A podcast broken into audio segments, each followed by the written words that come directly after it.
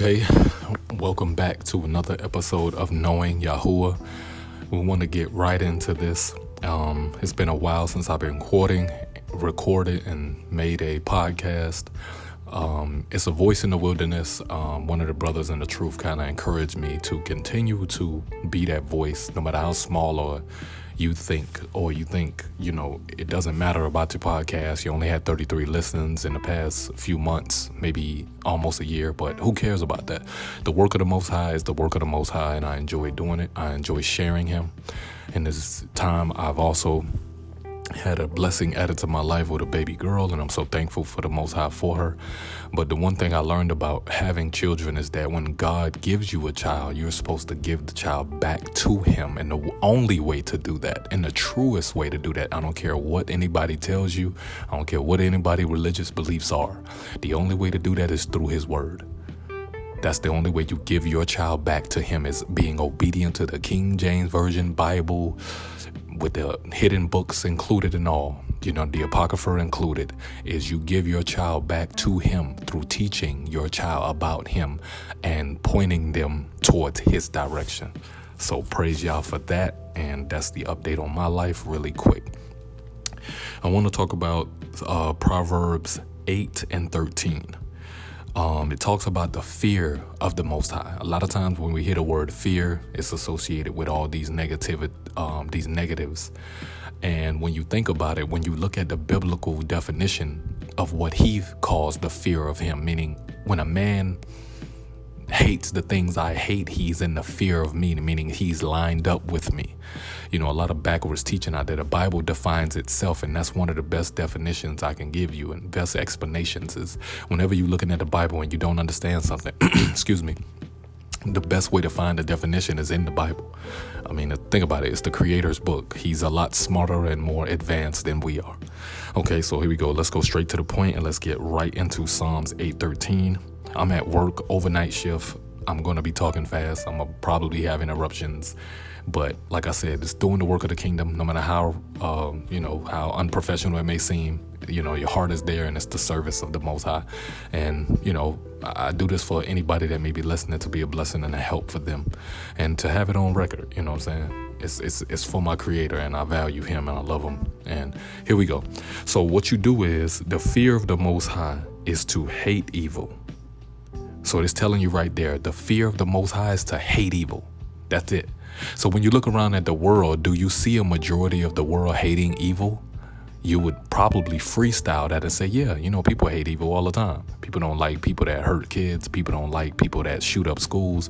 People don't like people that steal. People don't like people that tax fraud and, you know, steal from them. People don't like people that do evil. Right. That seems pretty cut and dry, but here we go. The fear of the Most High, the first thing it is, is to hate pride. The second thing it is, is to um, hate arrogance, the evil way, and the perverse mouth. Those are the things that are the fear of Him. So, in other words, a person who lines themselves up with hating pride, pride is the beginning of one when he starts to depart from his Maker and turn his back on his Elohim. That's in the Bible. That's the beginning of pride when you turn your back on his way, his word, him, his essence, when you turn your back on the most high Yah, you turn your back on him and you change everything. Like you're changed. You you're the God in your head. Your pride won't allow any knowledge of him to come out. So that's the number one thing that he hates is because you start there in pride and that's not a good look. So then number two is the arrogance. When you look up arrogance, you understand it. It's the arrogance of man, pride, life, women, things people attach to themselves as being great, whether you have money, looks, success, etc. Also, the evil way. The evil way is the worldly way, the, the way that says his laws don't matter, what man says matters, the government matters, my money matters, my spouse matters. You know all those things matter. That's that's the the evil way the way that is opposed to righteousness which is his way. Number two number um and number four the perverse mouth. When you look up the definition of perverse one of the definitions one of the synonyms is uh, uncooperative um, when you look at a mouth that is uncooperative, a lot of people are in danger with a whole lot because people are very uncooperative with what his word plainly says about a lot of things. So a lot of people are not escaping the the the evil that he will bring, right? The fear of the Most High is to hate evil. So when I line myself up and say, okay, I hate pride, I hate when people depart from the word and Him. I hate arrogance. I hate when people are full of themselves and think that, you know, they they they have the nerve to think higher of themselves than they should. You know, you hate the evil way of the world that teaches you that money is more valuable than life. And you hate the perverse mouth. I mean, I was saying this to myself when I first studied, started studying this a couple weeks ago about how it's crazy how many people are going to be cast into the lake of fire or thrown from his presence, departed from his presence based on social media. Everybody has a voice. Everybody has an opinion. Everybody has something contrary to say to righteousness or to his way of thinking, his life, his way. Everybody has their opinion, and that's the danger in opinions. That's the danger in choice. Everybody can say and do whatever they want with no consequences. And until they face the king of the universe, and then there's nothing you can do. Yahushua HaMashiach is the king. You will have to stand before him. It's better for you to say nothing and be considered wise than for you to open your mouth and babble on your opinion like a fool and be de- destroyed with it. So take those words of wisdom with you um, also. So, what else? Um, so, basically, that's pretty much what I wanted to cover is to talk about the fear of the Most High, is to hate. So, when you hate these things, when you look at um, when you look at righteous people, when we say, let's say, for example, a big one, slavery. Everybody brushes that off as back in the days and old. And I want to talk about something that I saw that really disturbed me on one of these TikTok videos. And it was this guy was talking about the summer of 1919. Google it. The summer of 1919 in America white mobs, white men, white people were attacking black people, so called black people, because black is a color with a bunch of negative definitions behind it that we spit to ourselves, repeat to ourselves, and become those dark things. So you can't associate yourself with black. If you're a black person listening, if you're a white person listening, stop calling black people black. Don't call black people black people. They're not black people. They're Negroes, they're Hebrews, they're the chosen people of God that are sleeping and that are under persecution constantly until He redeems us out of this situation and sets us up in power for His glory, not for our own, for His glory, to show His word to be true.